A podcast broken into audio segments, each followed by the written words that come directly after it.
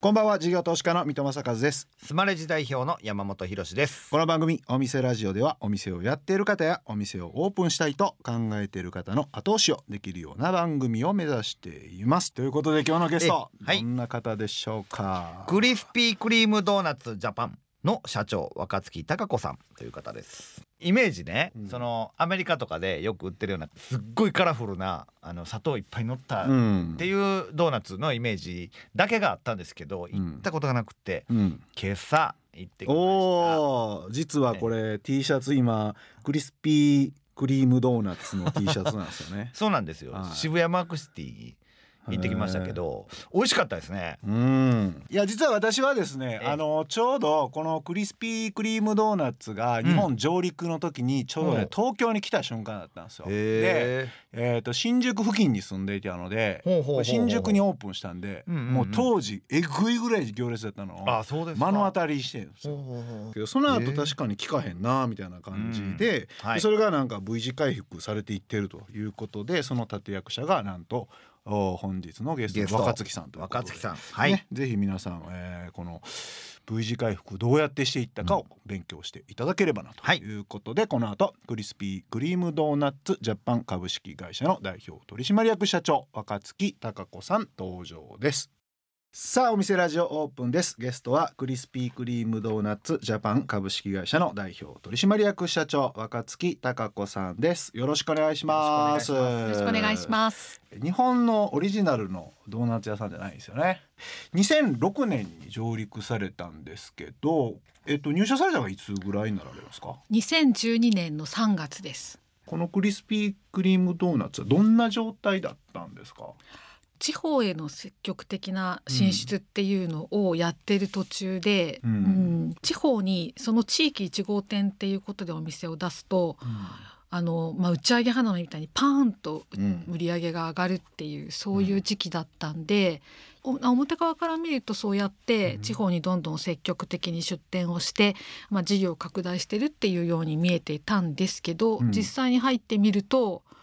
いわゆる既存店の売上高が、えー、日本上陸の瞬間から一度もプラスになったことがないと。うん、ずっとずっと下がり続けると右肩下がりで既存店は。はいはいはい。それを結局新しい出店でどんどんどんどん、うん、まあ補いながら成長してるっていう形だったんですよね。まあなんとか売り上げそれで上げてこうっていうまあ一応ね、うん、なんか考えてはいたみたいなんですけど、うん、全くもう策が見つからないっていうそういう雰囲気もはや、うん、どういう順序でなんかどういう動きをされていったんですか？あのまず一番最初に地方のお店一回全部閉めていわゆる選択と集中っていうせ、まあ、戦略をとって、うん、まあ、東京エリアと名古屋エリアと大阪エリアの、まあ、主要のエリアに全部集中させると、うん、その上でまあ、一回既存店の売り上げっていうものを、うん、ままあ、正面から向き合ってみようよっていうのをやったんですけど、うん、あのまあ、改革始めちょっと前ぐらいから私ものすごいそのビジョンとかものすごくやるようにしたんですけど、うん、そういうふうに一個その組織の筋を通して、うん、えー、どう自分たちはどこに向かっていくのか何をしようとしているのかだからチームとしてこれやらなきゃいけないみたいなことを結構徹底してやってその辺りはなんかなんでうまくまとまったかなと思ってます。そのビジョンまさにどういう感じで作っていってどんな内容だったんですか？えっとねあれなんですよね。それビジョンはえーと、2013年か14年かなに作ったんですけど、うん、あのグローバルで持ってる、うん、あの英語で表されてる言葉っていくつかあってミッションとかビジョンとかってあるんですけど、うん、それをこういわゆる経営幹部のみんなで日本のみんなにも分かりやすい言葉で解釈したらどうなるんだろうっていうふうに考えた時になんかもうドリカムの歌みたいなんですけど美味しい楽しいみんな大好きっていうところで着地したんですよ。はいはいはいはい、でその美味しいっていうのは、うん、やっぱりその我々クリスピーってブランドって1937年にできたブランドでそうなんです。マクドナルドさんよりも古いんですよ。ミスタードーナツよりも古くて。で1937年から同じレシピでずっとドーナツ手作りで作り続けていて、うん、そういうその愚直な真面目さみたいなところが一つベースであると、うん、それからそれが美味しい。で楽しいっていうところは我々はあの日本のお客さんに一番強く見えている、そのキャッチーなドーナツ、あの楽しいドーナツが商品があるっていうところが見えてると。でそうそう我々実はそういう両軸で持ってるブランドででそれをみんなお客様に好きだって言ってもらえたらいいよねっていうのをそこがまとめたら 美味しい楽しいみんな大好きになってしまって。はい。お腹いっぱいになってもらうためにドーナツ売ってるんではなくて、うん、我々ドーナツっていう商品を通じてお客様に joy をお届けしてる会社だっていう joy？楽しみ？喜び、えー、喜び幸せ。でそれも、うん、あのハッピーとかそういうのと違ってその瞬間にわってテンション上がって嬉しいっていうだけじゃなくて、うん、なんかそのものすごいその大きいお客様に喜びをっていうよりはなんか試験勉強頑張ったんで自分にご褒美とか、あそういうふうなブランドの位置づけになれたらいいよね。それをお客様にご提供するには自分たちはどういう商品作ってどういうふうなサービスをしてどういうふうなお店でやったらいいかみたいなのを、まあ、とにかく延々とみんなで話してやってくるっていうのは、まあ、しつこくやってきたかな。とにかくブームが大きすぎちゃってお客様がどう考えてるかっていうよりもなんか自分たちが勝手にこう持ってる日本で考えるブランド像を自分たちでこう提供していって、うん、とにかく商品並べれば売れていく何かやれば売れていくっていう状況だから、お客様に対してのコミュニケーションも全然足りてなかったし、うん、なんかよく言うんですけど私たちのブランドってダズンって12個のボックスあるじゃないですか、うん、あれ一つアイコンなんですよ。うん、でその12個でディスカウントしてあのお買い求めしやすくなるっていうディールをやるんですけど、お客様にとっての価値って12個で安くなるが価値じゃないですか、うんうん、だけどポスター自体はこう12個セットでどれだけ可愛いドーナツが入っているかっていうコミュニケーションの仕方してて、うん、それお客さんに本当に伝えたい価値じゃないでしょうと、うん、価値は何なのかってところから見直してでそれをじゃあちゃんと12個でいくらお得ですっていうふうにやるだけで、うん、本当の原点に帰るだけでずっと下がり続けていた12個入りボックスの売り上げが急に10%上がるとか。っていうそういう我々がその日本に上陸した直後の、まあ、いわゆるクリスピーバブルの中で勝手に常識化していたものをもう一回見直して原点に帰ってお客様とのコミュニケーション何なのか伝えたい価値は何なのかっていうとこ一つずつ見直していってやっていったらなんか割とこううまく軌道に乗り出したかなと。へえちょっとだからあの時期はファッションみたいな感じだったんで、ん、その12個入りが高い方がなんか売れるみたいなのも多少あったりするん、したんだろうなって感じですよね。でもそうじゃないんだと原点に戻れば、終わり安で買えるよっていうことだったってことですよね。なるほどな。お送りしているのは若月さんセレクトの一曲。えなぜこの曲を選ばれたんでしょうか？はい、えー、この曲が、えー、リリースされた頃にちょうど今の会社に入社をしたんですけれども、まあ、悩むことがあったりうまくいかないことが続いていたちょうど時で、えー、まあ、この曲を聴いて朝気持ちを切り替えるっていうことがすごくあったんですよね。はい。はい、でよくあの、まあ、社員もすごく好きな曲なので社長に就任した後なんかはあの社員集会のオープニングで使ったり はい、盛り上がりそうやな、はい、めちゃくちゃノリが良くてハッピーな曲で素敵ですね、はい、あのお店のイメージにすごい合ってるなって思いました。ありがとうございます。お送りしたのはアウルシティカーリー・レイ・ジェプセン。 Good Time でした。他にもなんかやっぱりそこの原点返りしたがゆえに出た施策どういうところをこう変えていくことで少しずつこう改善していったっていうか。あの瞬間的に上げるんじゃなくて継続的にどういうふうに上げていったらいいのかっていう視点で始めたんですけど、うん、その時にそのやっぱりどんなにいい施策があったりとかどんなにいい商品があって何があっても結局現場で伝える力とか現場のマネジメント力がないと、うん、その効果って半減以下、うん、それ以下になるだなと思ったのでまずその現場いわゆる現場力ですね、うん、そこを上げるっていうところに注力した方がいいのかなと、うん、なんでそこから始めたんですよね。だからなんかそのいわゆるそのサービススタンダードって呼ばれて挨拶ちゃんとするとか「いらっしゃいませ」ってやるとか あるじゃないですか、うん、そういうものを我々スイートって呼んでるんですけどスイート？スイート。S がスマイル、うん、それから W がウェルカム。歓迎する、それから E が2つあって1つがエンタイス。提案する。はい、それからもう一つはエンゲージ、うん、えー、お客様と関係を築くと。それから最後の T が、まあ、感謝するの3句ですよね。あなるほどはい、でこのスイートっていうのをそのお客様との接客の中で、えー、しっかりやっていこうっていうのをベースに、えー、はい、築いていきました。基本中の基本のところから始めて顧客満足度しっかりやっていくってとこをやればそうすると混乱期の時ってチームまとめて一つの方向に持っていくってすごい大事じゃないですか。はい、何かベースにして何かを動いて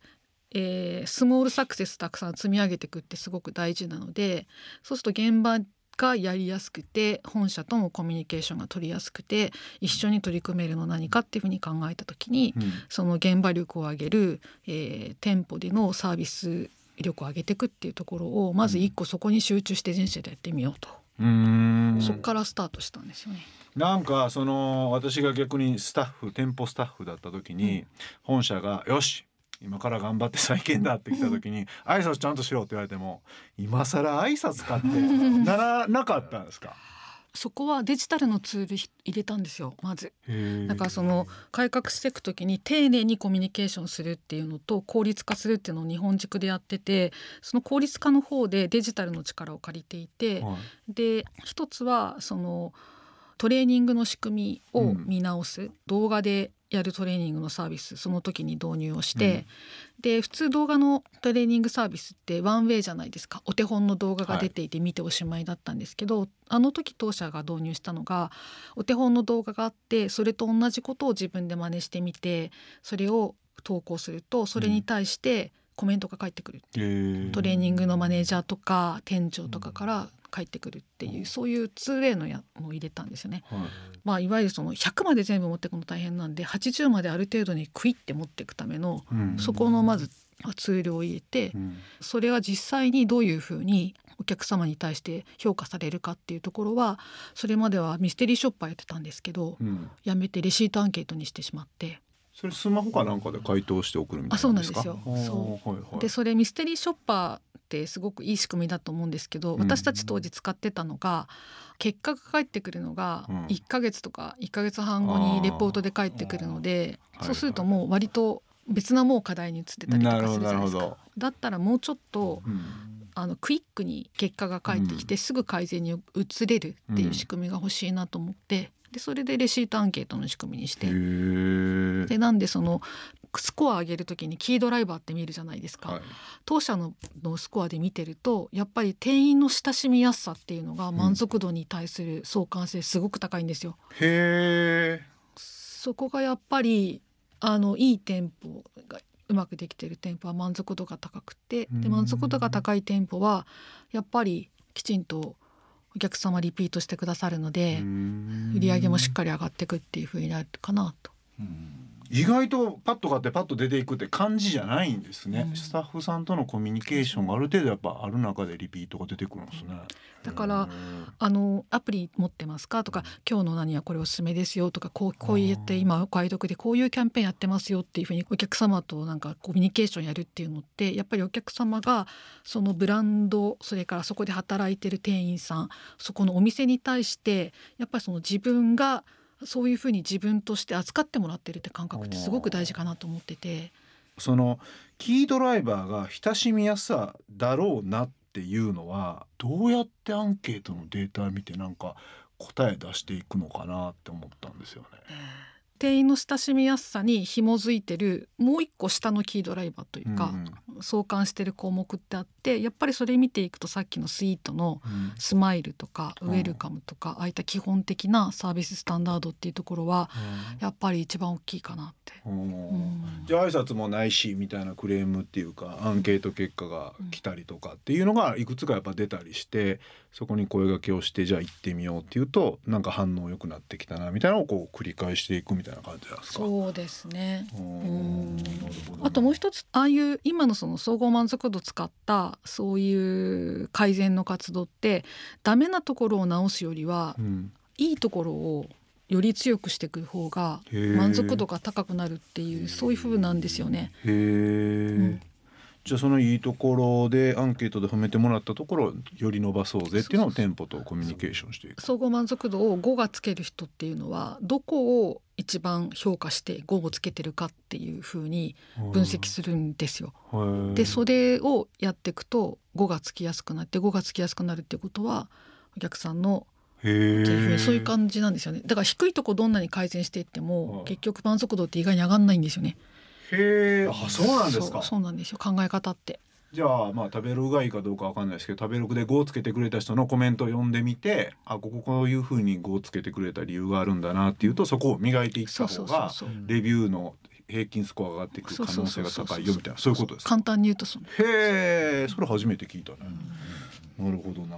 じゃそうやって、えっとまあ、チームをちゃんとこう作っていかれたってところだと思うんですけど、今度そのさっきおっしゃられた商品のところが、はい、うんとやっぱり本国の味っていうか なんかまあちょっとこう味がまあ端的に言うと濃いというか甘いというか、はい。はい、っていうところが日本人受けしなかったんじゃないかなっていうのもちょっと私思ってたりしてたんですけど、その辺はどうだったんですか？そうですね。おっしゃる通りかなと思います。やっぱり上陸直後はアメリカの方で、えー、作られてるレシピでまあ同じ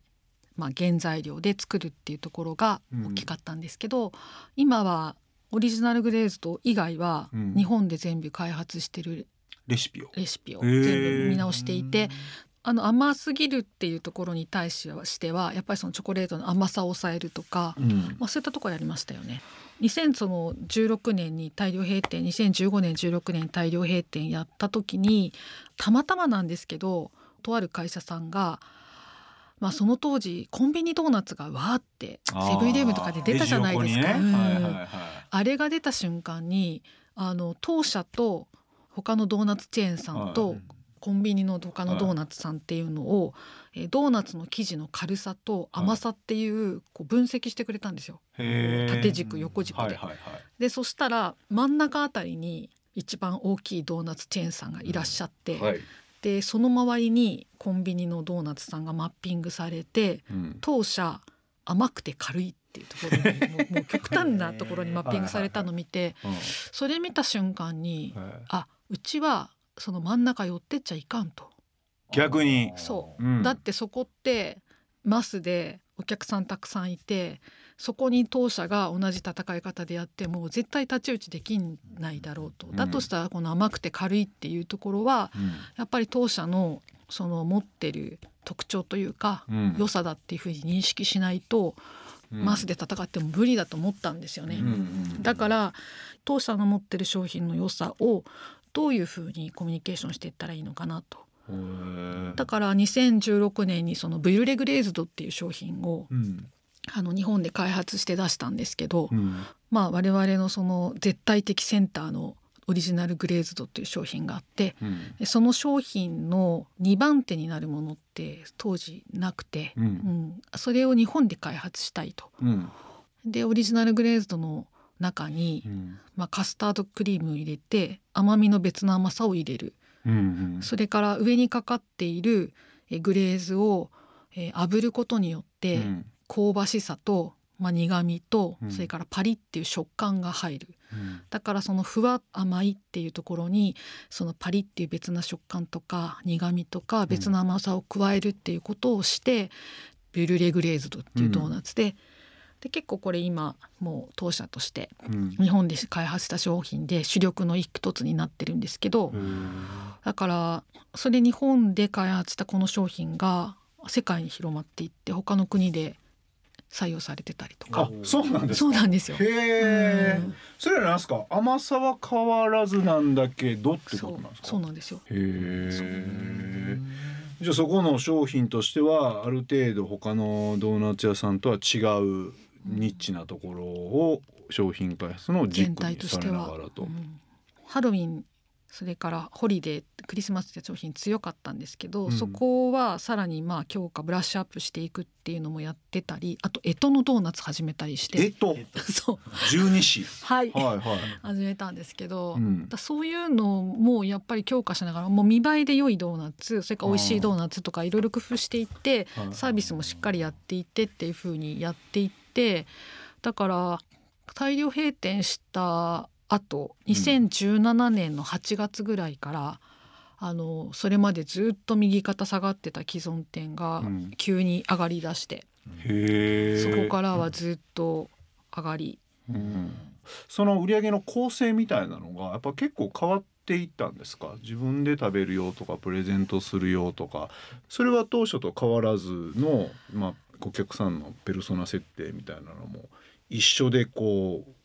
商品開発されていったって感じなんですか？そんなに変えてないですね。ただお客様の買い方変わっていてもともとは12個のダズンで買われるお客様多かったのがやっぱり3個とか6個とかっていう風な買い方される方が多くなっていったのでそれはそうですよね、うん。うん、アメリカとかだと12個のボックス買ってもそのまま車に持っていくじゃないですか、はいだけど日本だと電車乗るので12個のボックスだと持ちづらいから6個に分けた方が持ちやすいからじゃあ6個をベースにして箱を作るとかそういうふうにちょっとだんだんいろいろやり方変えてきてる。へえなるほどな。一時期ねその大量閉店の時に4064から47までお店減らしたんですけど、うん、今66店舗か今一番店舗数多いですね。なるほどな、ちょっとその辺の店舗戦略をじゃあ来週お伺いさせていただければなと思います。えー、ということでゲストはクリスピークリームドーナツジャパン株式会社の代表取締役社長若月貴子さんでした。ありがとうございました。ありがとうございました。事業投資家の三田正和とスマレジ代表の山本博でお送りしてきました。お店ラジオそろそろ閉店のお時間ですいや来ました来ました。これすごい毎週来るんですね。ありがとうございます。このお店の方からのメッセージが留守番電話という形で届きます。それでは聞いてみましょう。こんばんは。東京表参道と高島屋日本橋店にあるお店ブボバルセロナです。お店では芸術的で宝石のように美しいチョコレートなどのスイーツを販売しています。パティシエが丁寧に作り上げているスイーツは味わいはもちろんパッケージの細かいデザインにもこだわっています。表参道店ではカフェも併設しており、ケーキやオリジナルのドリンクもお召し上がりいただけます。伊藤さん、山本さん、ご褒美スイーツにスペイン直輸入のチョコレートはいかがでしょうか？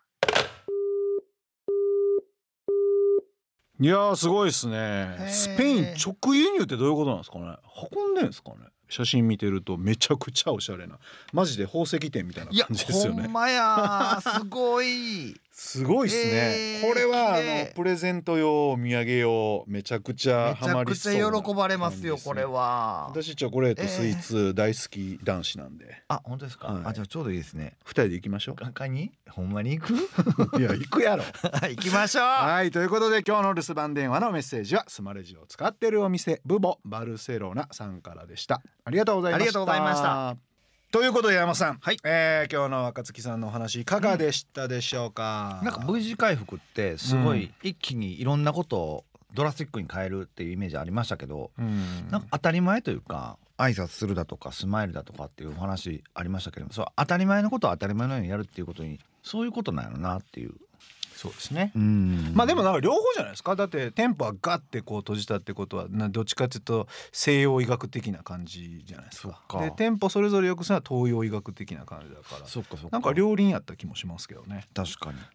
ということで来週もクリスピークリームドーナツジャパンの社長若月貴子さんにお話をお伺いします。そしてお店ラジオでは番組の感想や我々2人に対する疑問質問など皆さんからのメッセージをお待ちしています。メッセージの宛先はメールアドレスお店アットインター FM.jp お店アットインター FM.jp までお送りください。スマレジの公式 X 旧ツイッターでもメッセージを受け付け中です。ハッシュタグお店ラジオとつけてつぶやいてください。私から必ずお返事いたします。また放送から1週間はラジコのタイムフリーで聞けることはもちろん AuDee や YouTube でも配信中です。詳しくは放送後記をご覧ください。他にも音声メディアボイシーでは放送で紹介しきれなかった未公開部分などを配信していますのでそちらもぜひ聞いてください。それではお店じまいにしましょう。ここまでのお相手は三戸政和と山本博でした。お店ラジオまた来週ご来店お待ちしています